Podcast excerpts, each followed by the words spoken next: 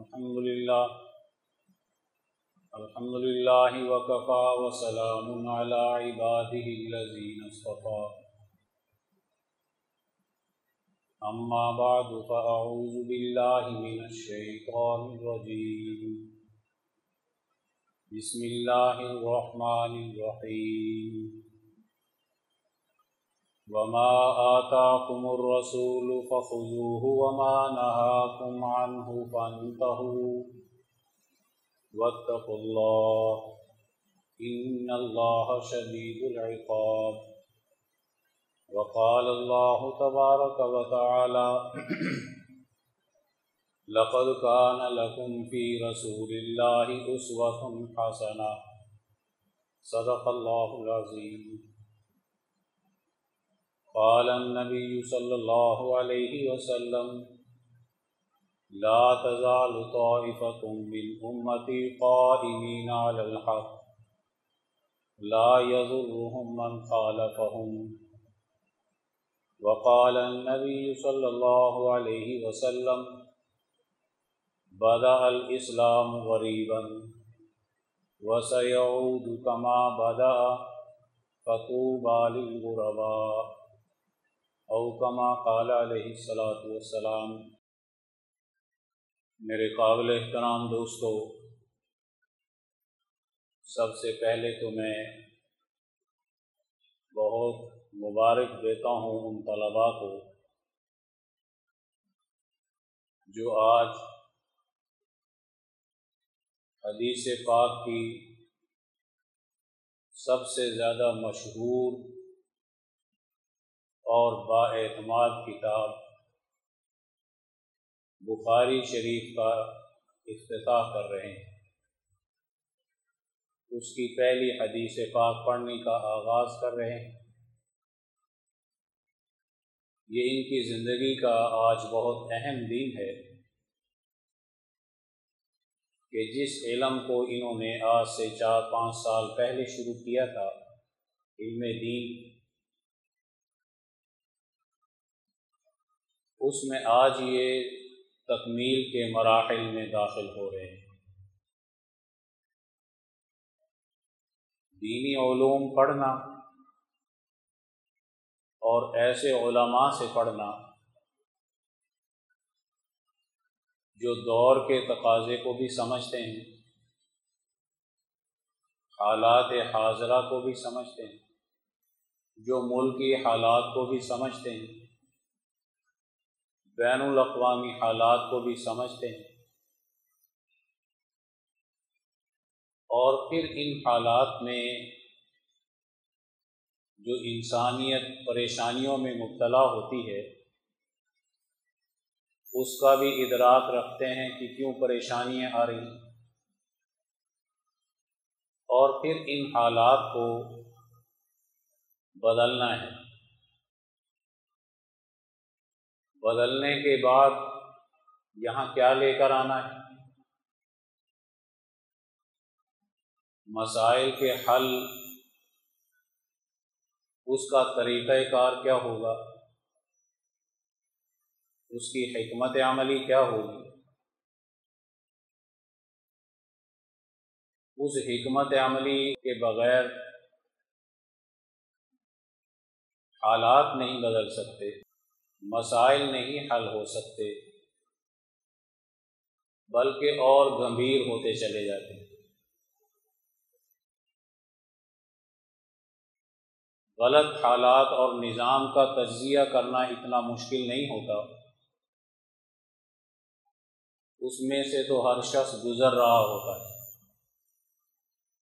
سمجھ رہا ہوتا ہے۔ کہ عدالت میں جاتے ہیں تو کیسے حالات پیش آتے ہیں؟ تعلیم پڑھنے جاتے ہیں تو کس طرح کے حالات پیش آتے ہیں؟ بازار میں جاتے ہیں تو کس نوعیت کے حالات ہیں؟ بیمار ہو جائے تو پھر ہاسپٹل میں جاتے ہیں تو وہاں کے کیا حالات غرض سسٹم کا سمجھنا پریکٹیکلی طور پہ ہر شخص کے سامنے ہوتا ہے۔ اس کی خرابیاں سامنے ہوتی ہیں۔ لیکن اس سسٹم کی جگہ نیا سسٹم دینا اور پھر وہ سسٹم جو ترقی یافتہ ہو وہ سسٹم جو اجتماعی مسائل حل کرتا ہو وہ نظام دینا جس سے قومیں زوال سے نکلتی ہیں، عروج کی طرف جاتی ہیں۔ یہ مشکل ہوتا ہے۔ انقلاب لانا اتنا مشکل نہیں ہوتا جتنی تعمیر انقلاب مشکل ہوتی۔ نعرے پہ قوم اکٹھی ہو جائے، نظام بدلنے کے نعرے پہ اقتدار مل سکتا ہے۔ اقتدار مل جائے، نظام اپنا پاس نہ ہو، تو پہلے سے زیادہ خرابی پیدا ہو جاتی جس دین کے پڑھنے کا ان طلباء نے آغاز کیا اس کا تعلق ان نظام ہے حیات کے جو اس وقت میں غالب ہے، ان کے مقابلے پر۔ ایک اچھا ترقی یافتہ، باوقار مسائل کے حل کرنے کا شعور، ادراک اور سسٹم کو سمجھنا۔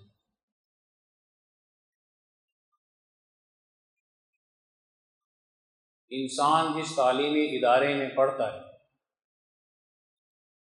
اس تعلیمی ادارے کا جو بنیادی نظریہ، فکر، فلسفہ ہوتا ہے، اسی کا رنگ اس میں غالب آتا ہے۔ آپ کالج، یونیورسٹی میں جائیں، وہاں انگریز کا نظام تعلیم ہو لارڈ میکالے کا ہو دہریت پر مبنی ہو، لادینیت پر ہو، مفاد پرستی خود غرضی پر ہو، شعور مارنے پر ہو، رٹا لگا کر امتحان پاس کرنے پر ہو، جدید ریسرچ نہ ہو۔ تو یہی رنگ غلامی کا کہلواتا ہے اس کے تعلیم یافتہ طبقے پر یہ رنگ غالب رہے گا۔ اس کالج یونیورسٹی سے پڑھ کر جب وہ عملی میدان میں جائے گا جس شعبے میں بھی جائے گا، وہ اسی تعلیم کا نمائندہ ہوگا جو اس نے پڑھی۔ نرسری سے شروع کی تھی اور پی ایچ ڈی تک پڑھی۔ ہے اسے یہ تجزیہ نہیں کرنا آتا کہ جس نظام کو میں چلا رہا ہوں، یہ میرے قوم کے قومی تقاضے پورے کرتا ہے، اجتماعی تقاضے پورے کرتا ہے۔ میری قوم کے زوال سے نکل کر عروج کی طرف جانے کا کوئی راستہ بتاتا ہے؟ اس سے غرض نہیں ہوتی۔ نہ یہ شعور ہوتا ہے۔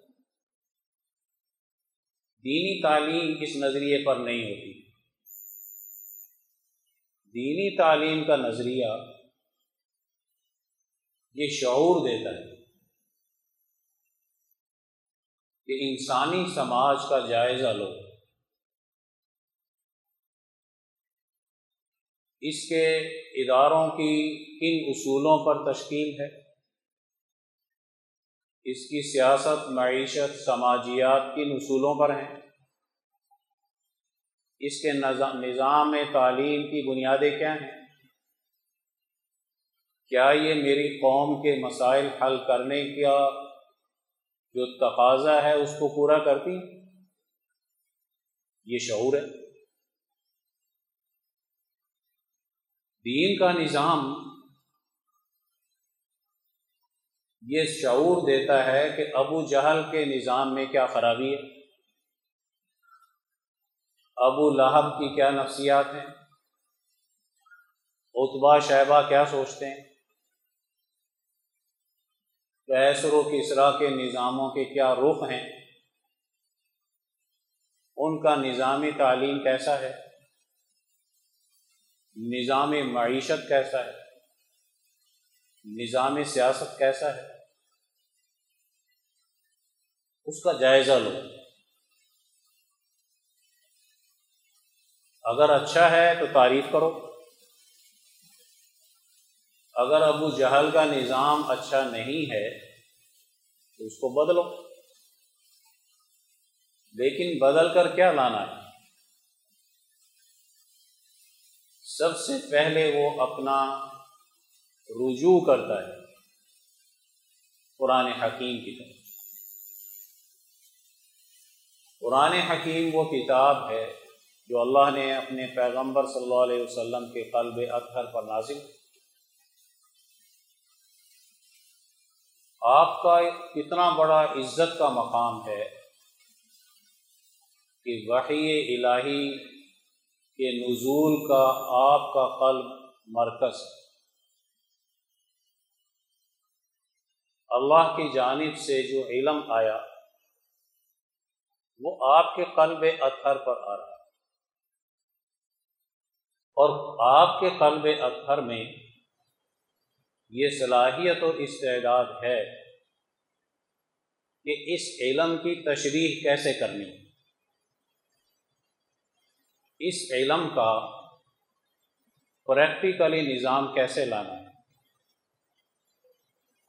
اس علم کو سماج پر کیسے غالب کرنا ہے؟ اس علم میں احکامات ہیں۔ اس تعلیم میں، اس کتاب میں انعامات الہیہ ہیں۔ اس کی تعلیم میں تاریخ کے واقعات ہیں۔ اس کی تعلیم میں دوسری قوموں کے عروج و زوال کے اصول ہیں۔ یہود پر کیوں زوال آیا؟ نصارہ پر کیوں زوال آیا؟ انہوں نے اپنی کتاب تورات کو پس پش کیسے ڈالا؟ انجیل پر عمل نہیں کیا۔ ہندوستان کی اقوام پر زوال کیوں ہے؟ چائنیز اقوام پر زوال کیوں ہے یورپین پر کیوں؟ ان اصولوں پر چل رہے ہیں۔ قوم آگ قوم سمود، قوم شعیب، ان پر کیوں زوال آ رہے ہیں؟ عذاب کیوں آ رہے ہیں؟ فرعون پر عذاب کیوں آ رہا ہے؟ کیا خرابی تھی اس میں؟ قرآن حکیم کی تعلیم جب پیغمبر کی صحبت میں پڑھی جائے گی، تو پیغمبر اس کی جو تشریح کریں گے، وہ ہمارے لیے اس حسانہ ہوگا۔ اب پیغمبر صلی اللہ علیہ وآلہ وسلم نے قرآن حکیم کو سکھایا اپنے صحابہ اکرام۔ آپ ایک معلم آپ کا جو طریقہ تعلیم ہے، وہ اسوہ حسانہ ہے۔ ایک مسلمان ہے، وہ آپ کے طریقہ تعلیم سے واقف نہیں، تو وہ آپ کی شان معلمی بھی صحیح نہیں سمجھ سکتا۔ آپ کا سسٹم آف ایجوکیشن کیا تھا؟ کیسے پڑھاتے تھے آپ؟ آپ خلفائے راشدین کے معیار کو سامنے رکھ کر کیا تشریح کرتے تھے؟ کیا ہدایات دیتے تھے؟ کیا تربیت دیتے تھے؟ آپ فقہائے صحابہ کو سامنے رکھ کر کیا ان کو ہدایات دیتے تھے؟ رہنمائی فراہم کرتے تھے؟ آپ صلی اللہ علیہ وسلم ایک صحابی آ کر یہ کہے کہ مجھے ایک ایسا عمل بتاؤ کہ میں اس کی پابندی کروں تو جنت میں چلا جاؤں۔ آپ نے فرمایا جھوٹ بولنا چھوڑ دو۔ دوسرا صحابی آگے کہتا ہے مجھے ایسا عمل بتاؤ کہ میں جنت میں چلا جاؤں۔ آپ نے فرمایا نماز پڑھا کرو۔ اب دو صحابی ہیں۔ ایک ہی ان کا موقف ہے۔ آپ ہر ایک کو الگ جواب کیوں دے رہے ہیں؟ ایک کو جھوٹ بولنے سے روکتے ہیں معلوم ہوتا ہے اس کی جھوٹ بولنے کی عادت کوئی چوری کرنے کی عادت ہو۔ اب جب آپ نے روک دیا، وہ چوری کرتا ہے، اس کو پتا ہے، کوئی پوچھے گا تو مجھے سچ بتانا پڑے۔ وہ چھوڑ جائے گا اس کسی میں نماز کی کوتاہی ہوگی۔ آپ نے سب سے اہم عمل کے کیا بنا دیا؟ نماز بتا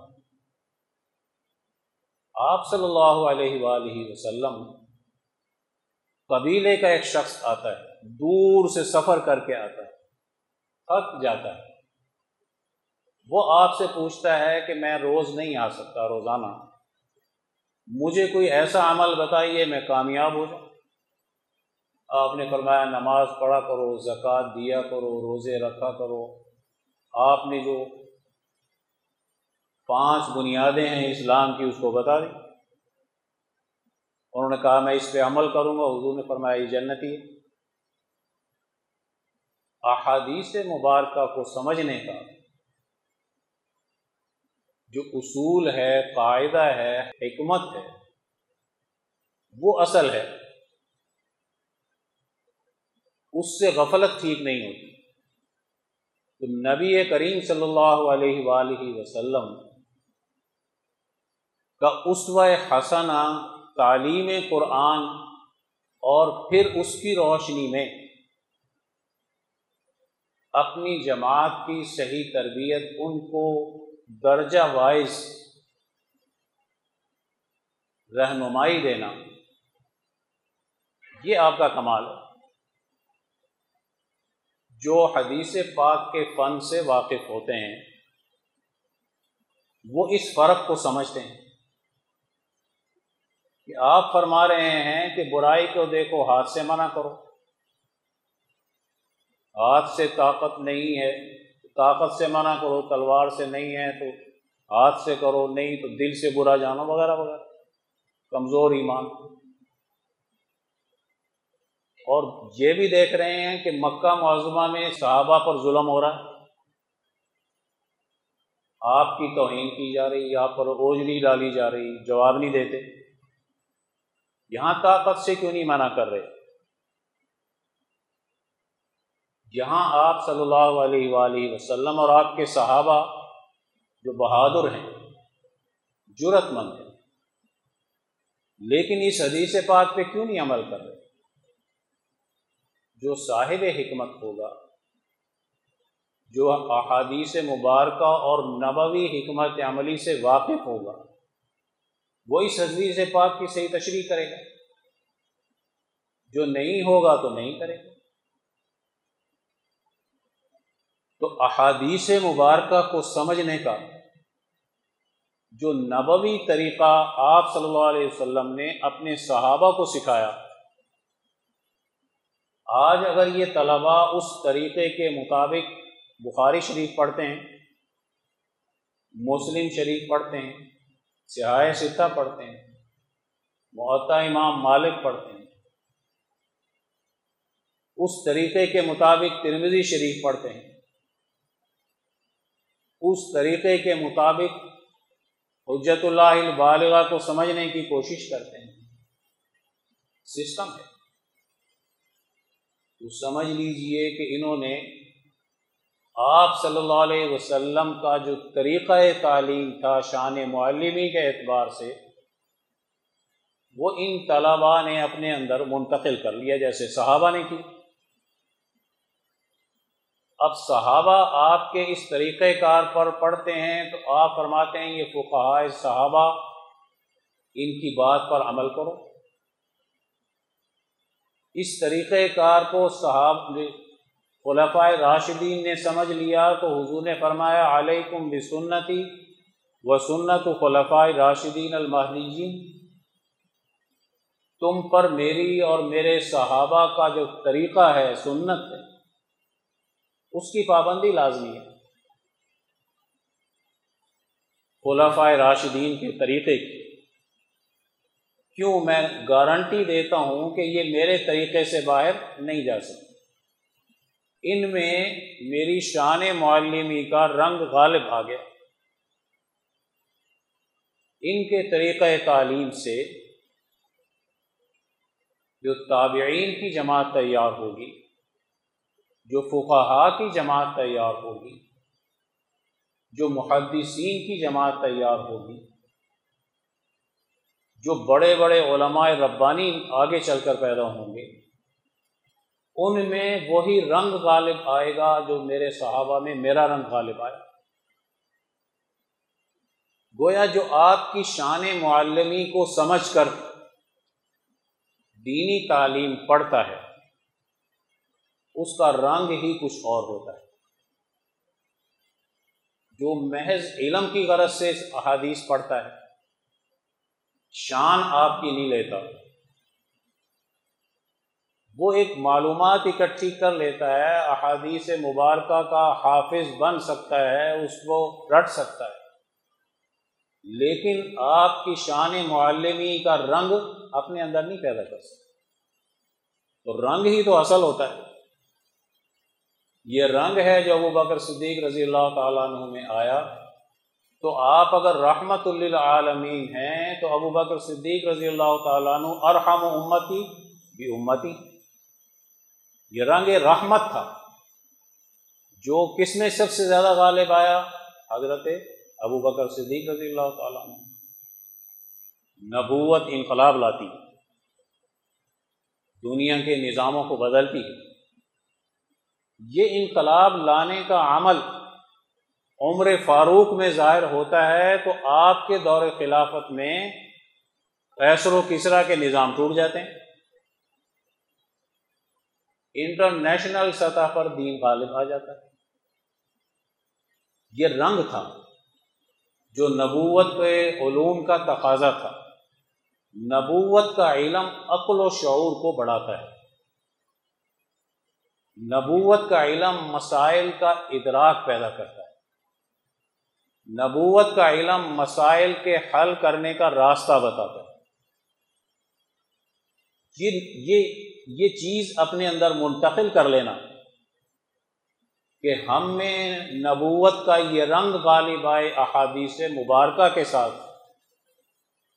قرآن حکیم کو پڑھنے کے ساتھ، تو ہم نے وہ رنگ لے لیا جو عمر فاروق رضی اللہ تعالیٰ عنہ، ابو بکر صدیق، عثمان غنی، علی المرتضیٰ اور صحابہ نے لیا۔ یہ رنگ ہم نے لے لیا۔ صحابہ اور خلفۂ راشدین کے بارے میں اب یہ تصور ختم ہو گیا کہ وہ کوئی فیصلہ خلاف دین کر سکتے۔ جیسے نبی کریم صلی اللہ علیہ وسلم کے بارے میں یہ چیز طے ہو گئی کہ آپ خلاف دین، خلاف انصاف کوئی فیصلہ نہیں کر سکتے۔ یہ وہ بنیادی کسوٹی ہوتی ہے جس کی تقلید کا حکم دیا جاتا ہے۔ جس کے اتباع کا حکم دیا جاتا ہے احادیث مبارکہ کو جب پڑھنا ہے، تو پھر اس شان معلمی کے ساتھ پڑھنا چاہیے۔ اسی لیے جو شیخ الحدیث ہوتے ہیں، اس میں سب سے پہلے یہ رنگ غالب آئے گا۔ اور وہ جب اپنے شاگرد کو پڑھائے گا تو اس شان معلمی کے ساتھ پڑھائے گا جو نبی کریم صلی اللہ علیہ وسلم اپنے صحابہ کو پڑھا رہے ہیں۔ آپ اپنے صحابہ کو پڑھا رہے ہیں اس رنگ کے ساتھ کہ ابو جہل کا نظام نہیں رہنا چاہیے۔ اتبا شہبہ کا نظام نہیں رہنا چاہیے۔ کیسر و کسرا کے نظام نہیں رہنے چاہیے۔ یہ ظالمانہ ہے زوال کے۔ تم جہاں جاؤ، امر بالمعروف کرو، نہیں انل منکر کرو۔ تم سسٹم پہ بیٹھو تو تمہارا جذبہ جہاد قائم رہے۔ تم سسٹم پہ جاؤ تو احکامات الہیہ کو نافذ کرو۔ قوانین الہیہ کو نافذ کرو۔ آپ کی شان معلمی کے ساتھ آپ کے اخلاق بھی منتقل ہوئے آپ کے صحابہ میں۔ اسی لیے کیا کہا؟ بوئس تو اتمیما مکارم الاخلاق مجھے کس لیے بھیجا گیا؟ کہ میں عمدہ اخلاق کی تکمیل کروں گا۔ تکمیل خلا میں تھوڑی ہوتی ہے، انسانوں میں ہوتی ہے۔ آپ کی صحبت سے جو آپ کے صحابہ میں آپ کے اچھی عادات اور خوبیوں کا رنگ غالب آیا، وہ آپ کے اخلاق کا رنگ ہے۔ آپ مفاد پرست نہیں ہیں تو ابو بکر صدیق بھی مفاد پرست نہیں، عمر فاروق بھی مفاد پرست نہیں، خود غرض نہیں۔ آپ متکبر نہیں ہیں تو آپ کی خلفۂ راشدین اور صحابہ کی جماعت بھی متکبر نہیں۔ آپ ظالم نہیں ہیں، تو آپ کی جماعت بھی ظالم نہیں۔ آپ مظلوم کی مدد کرتے ہیں، تو آپ کے صحابہ بھی مظلوم کی مدد کرتے ہیں۔ آپ انسانیت کو تعاون باہمی کے اصول پر ترقی کے اصول دیتے ہیں، تو آپ کے صحابہ بھی تعاون باہمی کے اصول پر ایک سسٹم کی تشکیل کرتے ہیں۔ آپ کے اخلاق اخلاق حسنہ۔ وہ اپنے علم کے ساتھ ساتھ آپ کے صحابہ میں منتقل ہوتے ہیں۔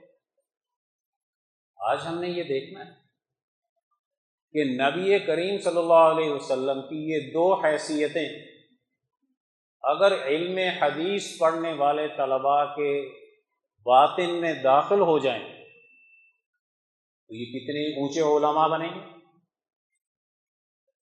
حضرت شیخ الہند کے باطن میں یہ داخل ہوئے تو آزادی اور حریت کے ہیرو بنا رہے ہیں۔ مولانا قاسم نانوتوی کے باطن میں یہ داخل ہوئے تو آزادی اور حریت کی جنگ لڑ رہے ہیں۔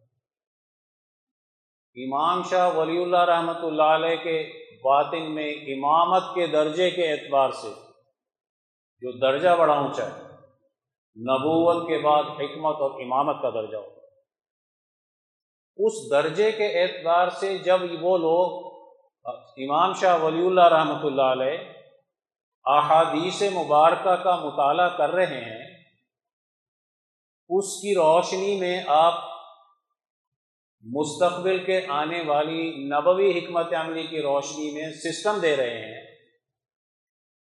یہ آپ نے شان معلمی بھی لی، شان گوشت التمی میں مکارم الاخلاق بھی لی۔ علم بھی بڑا اونچا اور فہم بھی بڑا اونچا۔ علم حدیث کو سمجھنے کے لیے فہم کی ضرورت ہے۔ فقہا صحابہ، ان کے فہم، عبداللہ ابن عباس کے فہم پر سسٹم تشکیل پاتا ہے۔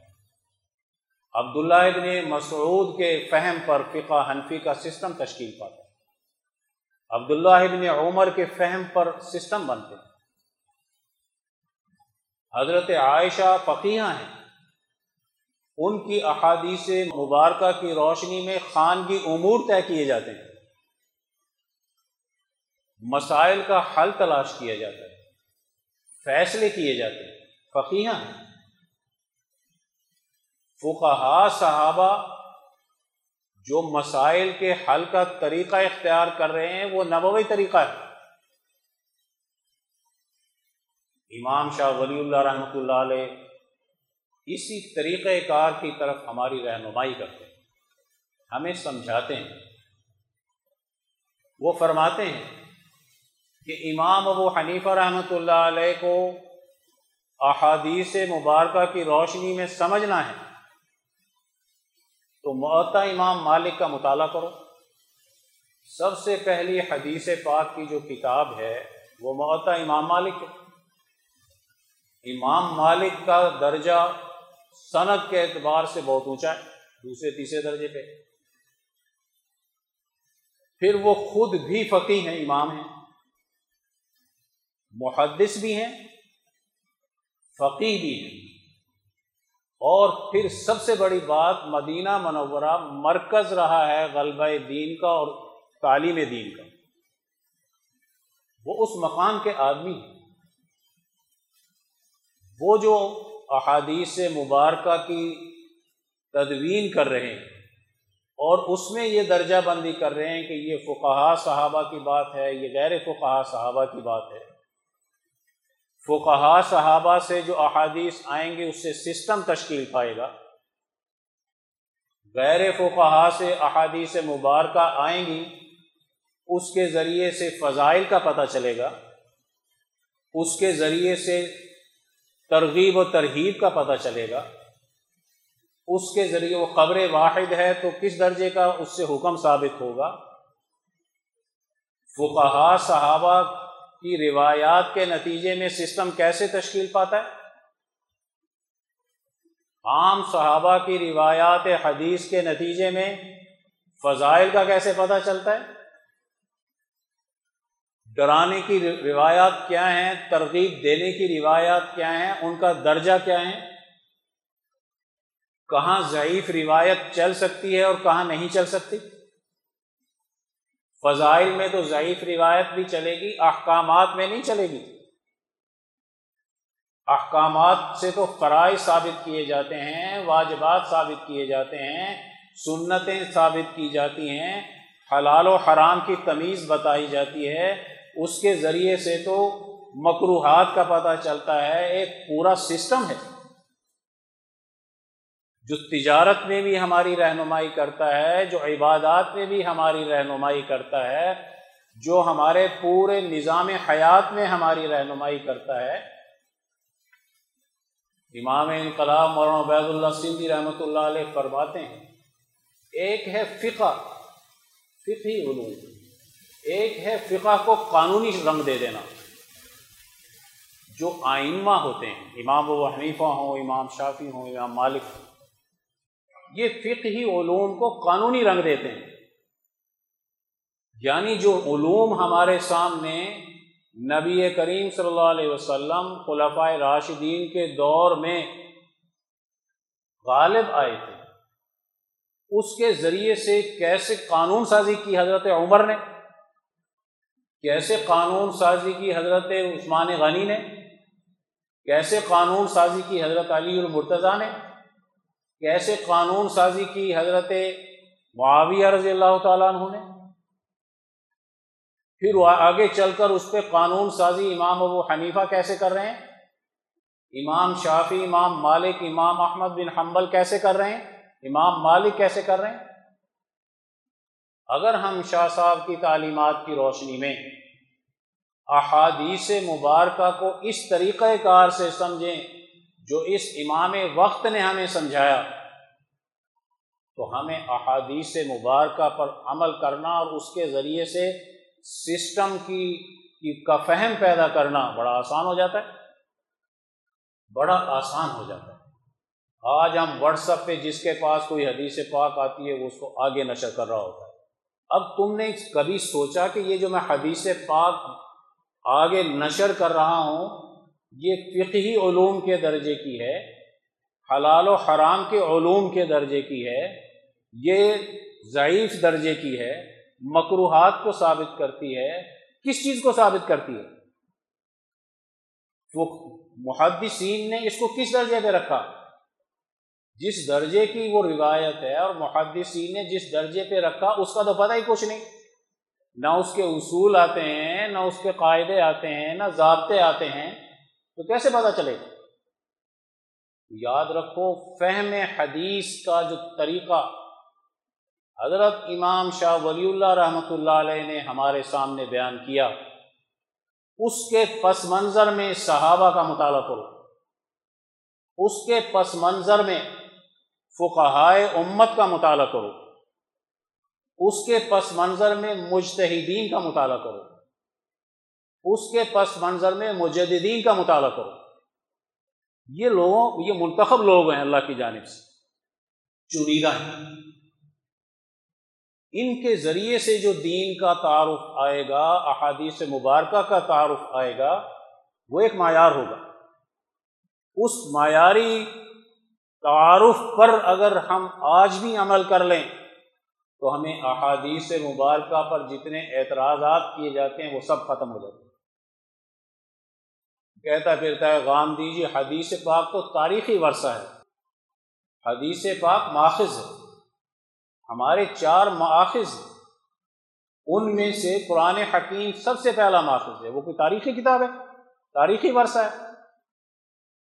ہم دوسرے درجے پر قرآن پاک کے بعد سب سے بڑا ماخذ احادیث مبارکہ کو مانتے ہیں۔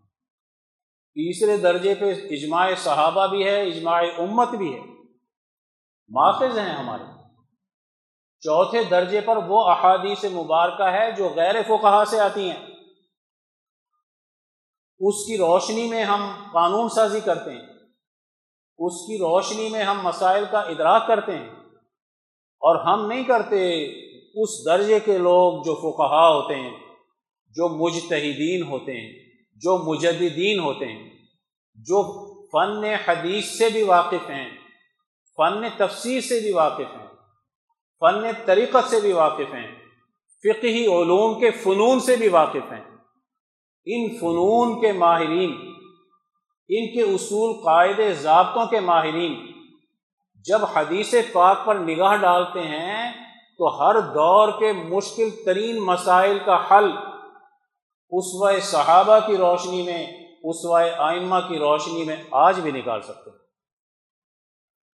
اگر ہم امام شاہ ولی اللہ رحمۃ اللہ علیہ کی تعلیمات کی روشنی میں آج حدیث پاک کا صحیح فہم حاصل کر لیں، انہوں نے جو فن تطبیق العرا کی روشنی میں بات کی ہے تمام علوم کے اندر مطابقت پیدا کرنے کی اور پھر ان علوم کو اصل کے ساتھ جوڑنے کی اور پھر اس میں جو ملاوٹ آئی اس کے دور کے خاتمے کی اس ملاوٹ کے نتیجے میں کیا کیا خرابیاں پیدا ہوتی ہیں، اس کو کیسے دور کیا جا سکتا ہے؟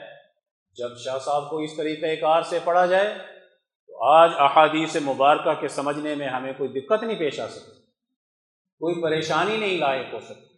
ہم کسی تاریخ سے نہیں کٹیں گے۔ تو امام شاہ ولی اللہ رحمۃ اللہ علیہ کے حدیث پاک کے سمجھنے کا طریقہ کیا ہے؟ فقہائے امت والا ہے۔ شاہ صاحب فرماتے ہیں، محض بخاری شریف نہیں، تین بڑی کتابیں ہیں۔ اگر ان تین بڑی کتابوں کی احادیث مبارکہ کی روشنی میں ہم خلفۂ راشدین کا نظام سمجھنا چاہیں، ان تین بڑی کتابوں کی روشنی میں ہم امام ابو حنیفہ، امام شافی امام مالک کو سمجھنا چاہیں، تو ہمارے لیے کوئی وجہ نہیں ہے کہ ہم احادیث مبارکہ کی بنیاد پر ان فقہوں کے ماخذ کو تلاش نہ کر سکیں۔ اس کا ماخذ تو حدیث پاک ہے۔ جب ہم اس سے کاٹ کر کوئی بات کرتے ہیں، بخاری شریف لینی ہے، باقی کوئی نہیں لینی۔ اور بخاری شریف کی بھی اپنی مرضی کی روایات لے لینی ہے اور جو مرضی کے خلاف ہو، وہ بخاری شریف بھی چھوڑ دینی ہے۔ کوئی اور اس پہ غلوم طاری ہو گیا، اس نے کہا، بس میں تو مسلم شریف کی بات کو مانتا ہوں اور نہیں مانتا۔ ہوں شاہ صاحب کا کمال یہ ہے کہ احادیث مبارکہ کو سمجھنے کے لیے طبقات میں تقسیم کر دیا ہے احادیث مبارکہ کی کتاب کو۔ سب سے اونچا طبقہ انہوں نے پہلی تین کتابیں معطا امام مالک، مسلم شریف اور بخاری شریف کو ایک درجے پہ رکھا۔ ایک درجے پہ رکھا۔ اس لیے یہ رٹ ختم ہو جاتی ہے، بخاری میں نہیں آئی، بخاری میں نہیں آئی، یہ بات نہیں ہوتی۔ بخاری سے کہیں زیادہ سینئر دور تو حضرت امام مالک کا ہے۔ ان کا دور وہ ہے جس میں تابی ہیں۔ ان کا دور وہ ہے جس کے اندر فقائے مدینہ موجود ہیں۔ ان کا دور وہ ہے جس کے اندر احادیث مبارکہ صاف و شفاف شکل میں کم سے کم سند کے ساتھ آ رہی ہیں۔ اگر اگر بخاری شریف کو بھی دیکھا جائے تو معتا امام مالک کے پڑھے بغیر بخاری شریف کا بھی صحیح ادراک کرنا ممکن نہیں ہوتا۔ بنیادی کتاب معطا امام مالک ہے۔ فقہ حنفی کو سمجھنا ہو تو پھر ذرا اس کا مطالعہ کرو اور اس کی روشنی میں مسلم شریف کو پڑھو، بخاری شریف کو پڑھو، پھر اس سے احکامات نکالو، اس کے ذریعے سے سسٹم کی تشکیل نکالو۔ وہ کیا سسٹم دیتے ہیں؟ حضرت عمر رضی اللہ تعالیٰ عنہ، تجارت کا، زراعت کا، ترقی کا، صنعت کا اداروں کی تشکیل کا، فوج کے نظام کا، ڈاک کے سسٹم کا، کیسے کیسا تشکیل؟ دوسرے مذاہب کے ساتھ معاہدے کرنے کا، دوسری قوموں پر غالب آنے کے بعد ان کے حقوق کے تحفظ کا، ان کی آزادی کے تحفظ کا، ان کی تعلیمی حقوق کے تحفظ کا، خواتین کے حقوق کے تحفظ کا، کیا سسٹم دیتے ہیں؟ اگر اس کی روشنی میں ہم فقہائے امت کی باتوں کو سمجھنے کی کوشش کریں۔ تو کیسے حدیث پاک کا انکار پیدا ہوگا؟ جہالت کی بنیاد پر یا یورپ کے کسی مستشرقین سے متاثر ہو کر یا کسی سازش کے ذریعے سے؟ اگر ہم ان چیزوں سے آنکھیں بند کر کے احادیث مبارکہ پر اعتراضات شروع کر دیں اور اس کو فن کو نہ سمجھیں، تو یقیناً اس کے ذریعے سے آج ہم اپنی نسل کو برباد کر رہے ہیں۔ اپنی نسل کو بنیادی علوم سے کاٹ رہے ہیں۔ اپنی نسل کو بنیادی علوم کے ذریعے سے جو اس کی آبیاری ہونی تھی، اس سے دور لے جانا چاہتے ہیں۔ اس لوگوں، ان لوگوں کے ساتھ جوڑنا چاہتے ہیں جو دور زوال کے اندر کسی مستشرقین کے پروگرام کے نمائندہ ہمیں نظر آتے ہیں۔ اس لیے آج ہمیں بڑی سمجھداری کے ساتھ احادیث مبارکہ کے علوم کو سمجھنا ہے۔ آخر میں میں ان طلباء کے لیے یہ عرض کروں گا۔ آج کا دور احادیث مبارکہ کے سمجھنے کا ہر دور الگ الگ ہوتا ہے۔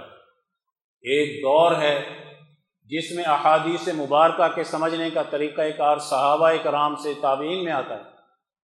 وہاں تو ایک ایک تابی کے پاس، حضرت حسنی بصری کے پاس حدیث پاک پڑھنے والے ایک ایک لاکھ سے زیادہ کا مجمع ہوتا تھا۔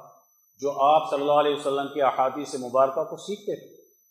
ان کے تو ہر محدث کا گھر بہت بڑا ادارہ، تعلیمی ادارہ ہوتا تھا، مدرسہ ہوتا تھا۔ ان کا اپنا اس زمانے کے اعتبار سے جب دین غالب تھا، اس کی فضا موجود تھی۔ اس کے اعتبار سے انہوں نے اپنے اپنے دور کے اندر علم حدیث پاک کی بڑی خدمات سر انجام دی ان کے دور کے بعد فنون وجود میں آتے ہیں، فن حدیث، فن فقہ وغیرہ وغیرہ۔ اور پھر قرآن حکیم کو سمجھنے کے فنون وجود میں آتے ہیں۔ وہ اگلا دور بنو میہ کا سو سال کا دور ہے۔ پہلا سو سالہ دور قرآن حکیم کو خالصتاً سمجھنے کا ہے، جس میں حدیث پاک کے لکھنے کی بھی اجازت نہیں تھی۔ اگلا دور جو آ رہا ہے سو سال کا، بنو میہ اور بنو عباس کے بھی ملتے ہیں اس میں کچھ۔ اس دور کے اندر تو فنون وجود میں آ رہے ہیں۔ احادیث مبارکہ کو سمجھنے میں کہ کون سی خبریں متواتر ہے، کون سی خبریں مشہور ہے، کون سی خبریں واحد ہے، کس خبر متواتر سے کیا چیز ثابت ہوتی ہے خبر مشہور سے کیا چیز ثابت ہوتی ہے خبر واحد سے کیا ہوتی ہے، ضعیف روایات سے کیا کیا چیزیں ثابت ہوتی ہیں، یہ دور جو آ رہا ہے، یہ تو فن کے اعتبار سے احادیث مبارکہ کو پرکھنے کا ہے۔ اور جو چیز فن میں آ جاتی ہے، اس کا انکار کرنا بڑا غلط ہوتا ہے۔ میں کہوں جی میں آج سائنس کو نہیں مانتا۔ تو ایک سائنسدان مجھے کہے گا، نہیں مولوی صاحب، مانتے نہ مانو۔ اس کو تو تجربات سے اس کی ہر چیز ثابت ہو چکی ہے کہ فن سائنس جو ہے وہ کیا کیا ترقیات دیتا ہے، کیسے آج ہمارے مادی نظام کے اندر تبدیلیاں پیدا کرتا ہے۔ میں کیوں آنکھیں بند کر کے اس کا انکار کرتا ہوں؟ حادیث مبارکہ ایک فن ہے، جس پر محدثین نے بڑی محنت کی ہے۔ اس کے سمجھنے کے لیے فقہ نے بڑی محنت کی ہے۔ اس کی روشنی میں ہمیں اگر آج نظام اور سسٹم سمجھنا ہے، تو ولی اللہ نظام فکر کو سمجھو۔ آج کا دور شیخ عبدالحق محدث دہلوی کا طریقہ کار سے احادیث کے سمجھنے کا نہیں ہے۔ ان کے دور کے اندر دین غالب ہے۔ وہ اگر سمجھا رہے ہیں شرعی قوانین کی روشنی میں احادیث مبارکہ طریقت کی روشنی میں احادیث مبارکہ سمجھا رہے ہیں۔ سند کو بہت زیادہ اہمیت دے کر سمجھانے کی بات کر رہے ہیں۔ محض سند کی بات کر رہے ہیں۔ سند کے اعتبار سے جو بخاری شریف، مسلم شریف کا معیار ہے، اس معیار کو سامنے رکھ کر جو بات کرنی چاہیے، اس سے بہت کم درجے کی بات ہو رہی ہے۔ اگر اس طریقہ کار پہ آج ہم سمجھنے کی کوشش کریں گے تو وہ طریقہ کار آج کے دور کے علماء ربانی تیار نہیں کر سکتا۔ آج کے دور کے مجتہدین تیار نہیں کر سکتا۔ آج کے دور کے ماہرین سیاست، ماہرین معیشت، ماہرین طریقت اور ماہرین شریعت نہیں تیار کر سکتا۔ دور بدل چکا ہے۔ لہذا اب طریقہ کار بھی بدلے گا۔ نیا طریقہ کار وجود میں آ جائے گا۔ اس نئے طریقہ کار کے بانی حضرت امام شاہ ولی اللہ رحمۃ اللہ علیہ جو شریعت، طریقت اور سیاست ان تینوں کی جامعیت کی روشنی میں احادیث مبارکہ کو سمجھنے کی بات کرتے ہیں۔ اور پھر شاہ صاحب سند کے اعتبار سے جو چیز آ گئی بخاری شریف میں، جو چیز آ گئی مسلم شریف میں، جو چیز آ گئی معطا امام مالک میں بعد والی کتابیں کتنی ہی بڑی کیوں نہ ہو جائیں، وہ ان تین کتابوں کے درجے کو نہیں پہنچ سکتی، چاہے ان کی صنعت کتنی دوسری ہو، ملاوٹ اس میں ہو سکتی ہے۔ اس میں بہت سے افراد و تفریح آ سکتے ہیں۔ لیکن ان تین کتابوں کی صنعت کے اندر جو چیز آ گئی، اس نے ان کتابوں کو طبقے کے اعتبار سے سب سے اونچا طبقہ بنا دیا۔ شاہ صاحب کے علم حدیث پاک کو سمجھنے کا جو طریقہ کار ہے، اگر آج یہ طلباء کو سمجھ میں آ جاتا ہے تو یقیناً یہ آج کے دور کے جتنے فتن پیدا ہو رہے ہیں، انکار حدیث کے پیدا ہو رہے ہیں، اعتراضات حدیث کے پیدا ہو رہے ہوں۔ آج یہ طلباء اس کا صحیح حل تلاش کر سکتے ہیں۔ آج یہ عالم نہیں بن رہے۔ ہم جب پڑھتے تھے ایک زمانے میں تو میں نے مولانا زکریہ صاحب رحمۃ اللہ علیہ کی ایک بات پڑھی تھی۔ وہ طلباء میں تقریر کر رہے تھے اختتام بخاری شریف پر۔ وہ فرما رہے تھے کہ دیکھو، آج تم یہ نہ سمجھنا کہ تم عالم بن گئے ہو، یہ سند لے کر۔ نہیں، آج تو تم میں عالم بننے کی استعداد پیدا ہوئی ہے۔ عالم تو تم نے اس کے بعد بننا ہے۔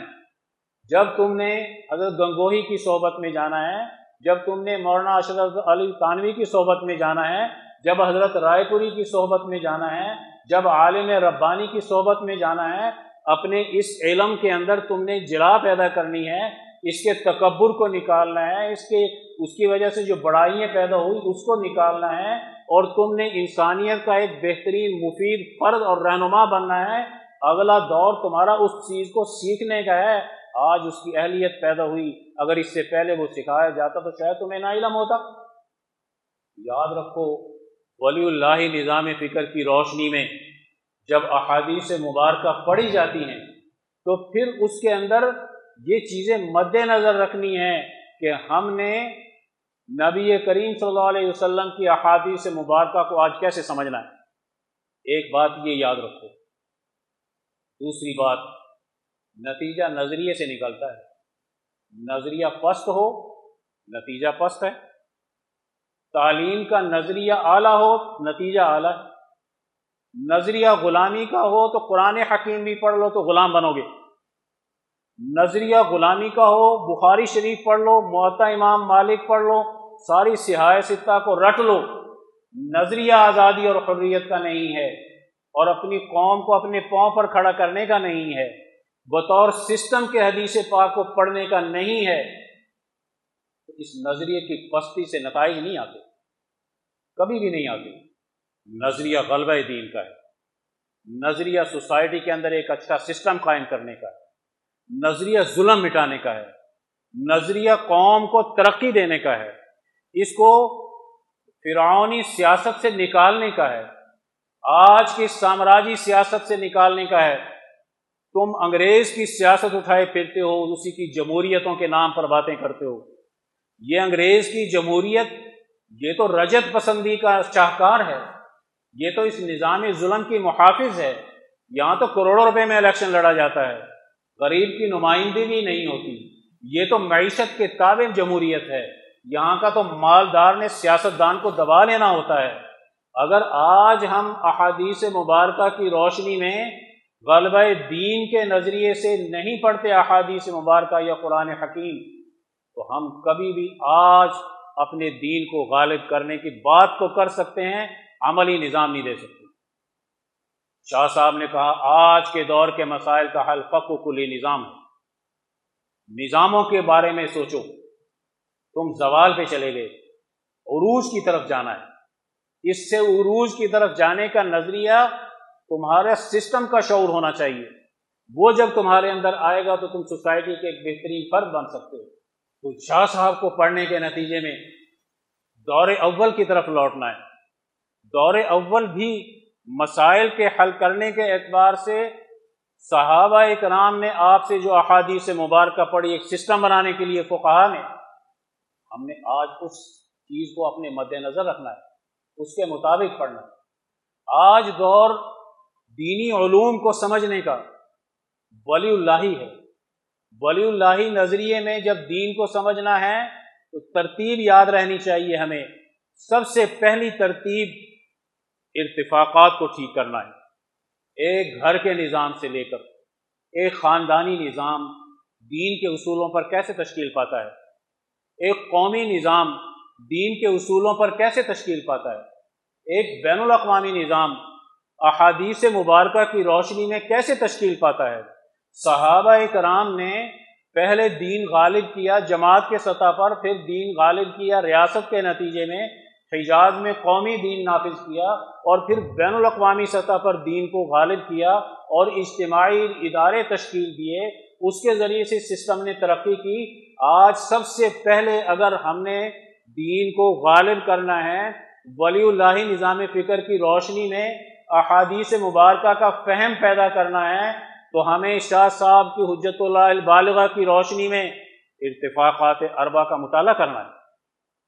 وہ احادیث مبارکہ کی روشنی میں ہی اجتماعی مسائل کا حل پیش کرتے ہیں۔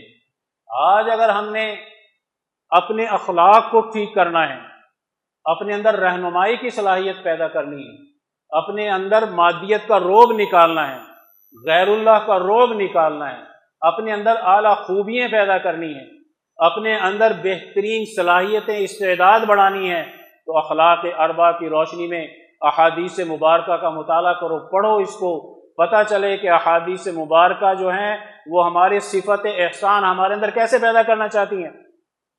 ہم میں اخلاق کیسے پیدا کرنا چاہتی ہیں؟ اور جب احسان کی صفت پیدا ہوتی ہے تو انسان کے اندر انسانیت کے کتنے خوبیاں پیدا ہوتی ہیں، کتنی رہنمائی کی صلاحیت پیدا ہوتی ہے، مسائل کے حل کرنے کے اعتبار سے اس میں کتنی استعداد بڑھتی ہے۔ اگر آج ہم نے احادیث مبارکہ کو سمجھنا ہے، تو شاعر اللہ کی روشنی میں سمجھنا ہے۔ چار بڑے شاعر ہم پڑھتے ہیں۔ یہ ہمارے اخلاق کے ماخذ بھی ہیں۔ یہ ہمارے اجتماعی نظام کے ماخذ بھی ہیں۔ ہم نبی کریم صلی اللہ علیہ وسلم کی ذات اقدس کو شاعر اللہ میں سے مانتے ہیں۔ تو آپ کی تمام احادیث مبارکہ جو ہمارے پاس صحیح پہنچ رہی ہیں، صحیح صنعت کے ساتھ، تو ہم اس کو اپنے لیے رہنما بنائیں گے یا نہیں بنائیں گے؟ اس کے ذریعے سے جو پورا سسٹم دیا گیا ہے، اس کو ہم قبول کریں گے۔ ہم قرآن حکیم کے ذریعے سے شاعر اللہ میں سے ہے، قرآن حکیم ایک نظام کے تشکیل کی آج ولی اللہ نظام فکر کی روشنی میں بات کریں گے۔ ہم بیت اللہ کی عظمت دین حنیف کے پس منظر میں قائم کرنے کے لیے بت شکنی کیسے کی جاتی ہے، سامراجی طاقتوں سے آزادی کیسے حاصل کی جاتی ہے، انٹرنیشنل سطح کا اس کو مرکز کیسے بنایا جاتا ہے یہ توحید کا مرکز کیسے ہے؟ شرک کے نظاموں کی گردن کیسے مروڑ دیتا ہے؟ یاد رکھو، جب ہم ان شاعر اللہ کی روشنی میں اپنے اخلاق اور اپنے اتفاقات کی تربیت کریں گے، تو ہمارا معیار بہت اوپر چلا جائے گا۔ بہت اوپر چلا جائے گا۔